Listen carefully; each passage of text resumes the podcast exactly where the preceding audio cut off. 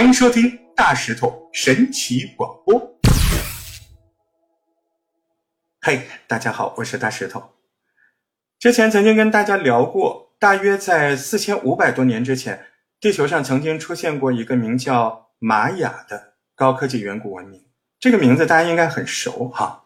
他们出现在历史上的时间非常短，但是就是他们消失的方式非常诡异。话说是在公元一千三百多年前的某一天，这个拥有高度发达的高科技远古文明，竟然是在没有任何灾难的前提之下瞬间消失了，仅仅留下非常少的玛雅人没有离开。而且比较可惜的是，由于现在年代也比较久远，以至于这批留下的玛雅人也不知道当年祖先们究竟是为了什么消失。不过呢。现在却有越来越多的人开始相信玛雅文明不是消失，而是离开。一些学者甚至就此还拿出了科学根据，试图告诉大家，在我们人类看到的这个自然的表象之下，很有可能隐藏着一个人类还不知道的神秘窗口。著名的学者大卫·维尔科克他就说。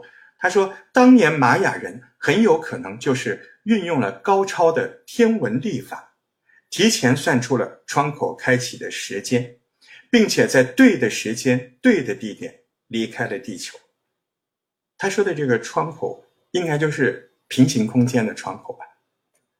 也就是说，如果这些说法都是真的，那么随着时间空间的推移，这些窗口还是会不断出现，不是吗？而当窗口无预警的出现的时候，这窗口附近的人事物很有可能就会就瞬间被转移到另一个时空。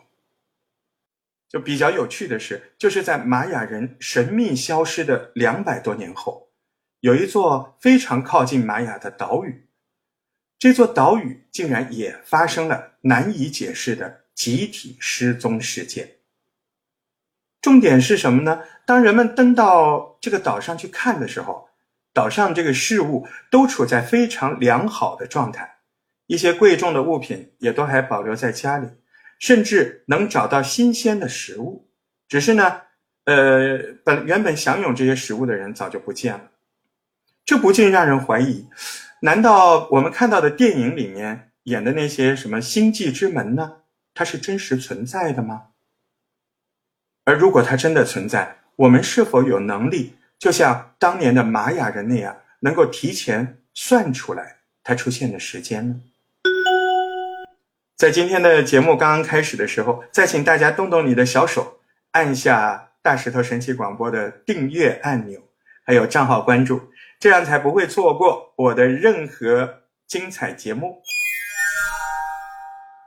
今天我们要聊的是。困扰欧洲四百多年的集体消失案例，失落的罗阿诺克岛。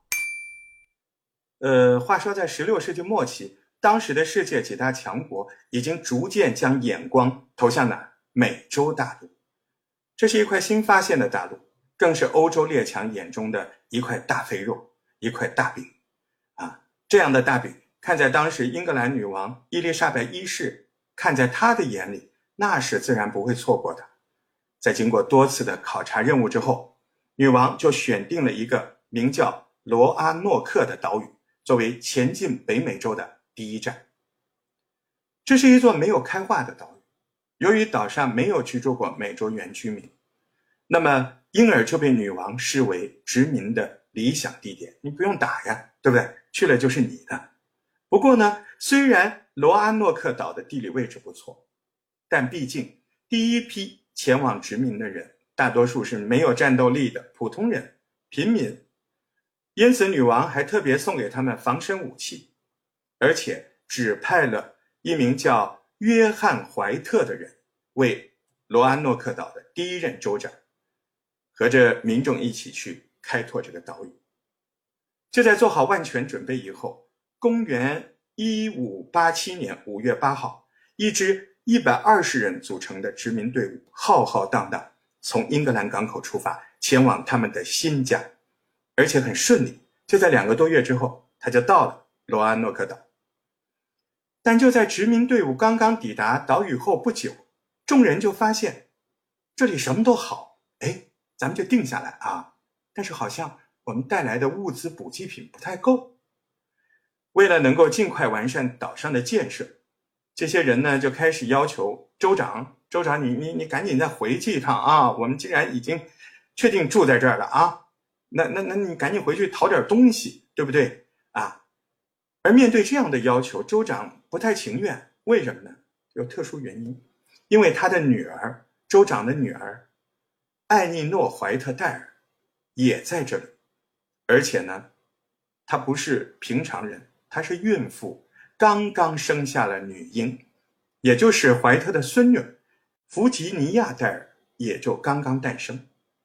那怀特自然在这种情况下是能够陪在自己女儿身边，看着自己小孙女儿啊，共享天伦之乐。但后来大家强烈要求怀特，你毕竟是州长嘛，对不对？经不住大家请求，于是就在抵达岛屿后的一个月，也就是公元一五八七年八月二十五号，怀特就与几名船员匆匆的启程，返回英国，啊，不应该说叫英格兰。留下了一百一十五名殖民者，其中八十七名男性，十七名女性，以及十一位儿童。原本这个怀特州长还在想，这一趟来回大不了也不就是几个月的事情啊，但他万万没有想到，这竟然是他最后一次见到自己的女儿还有孙女。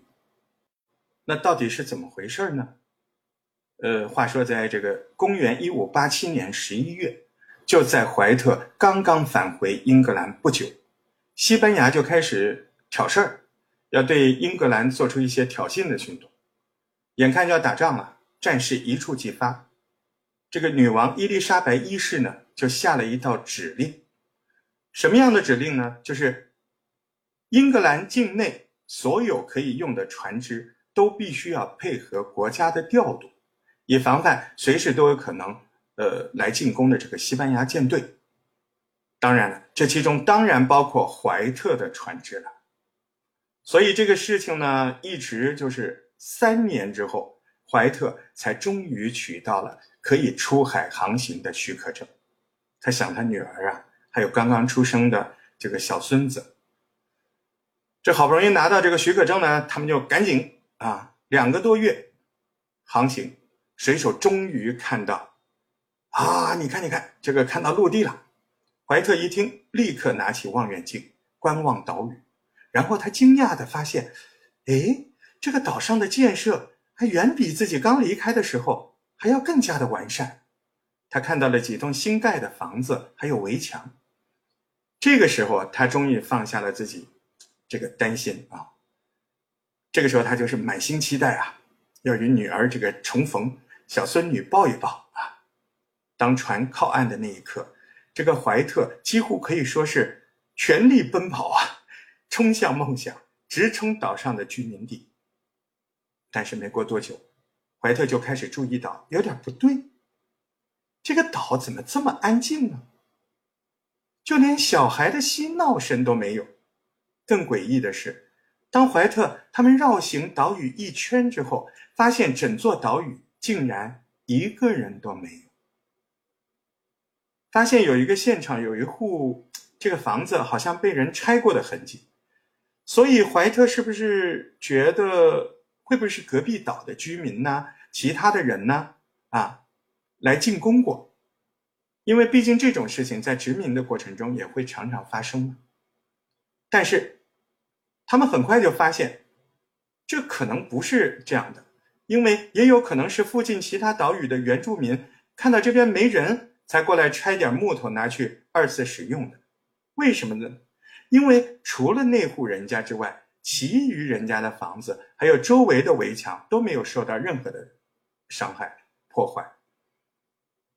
一些民宅里面甚至还可以找到新鲜的、没有吃过的马铃薯。当时女王不是送了一批武器吗？这些武器还都好好的放在各家的柜子。你说，如果说居民要打算集体移居的话，他们怎么可能不带防守武器呢？更重要的是，现场没有任何打仗的迹象、攻击的迹象，没有，也没有任何遗体啊什么的都没有，感觉好像就是这些人忽然有事儿，等一会儿马上就会回来一样。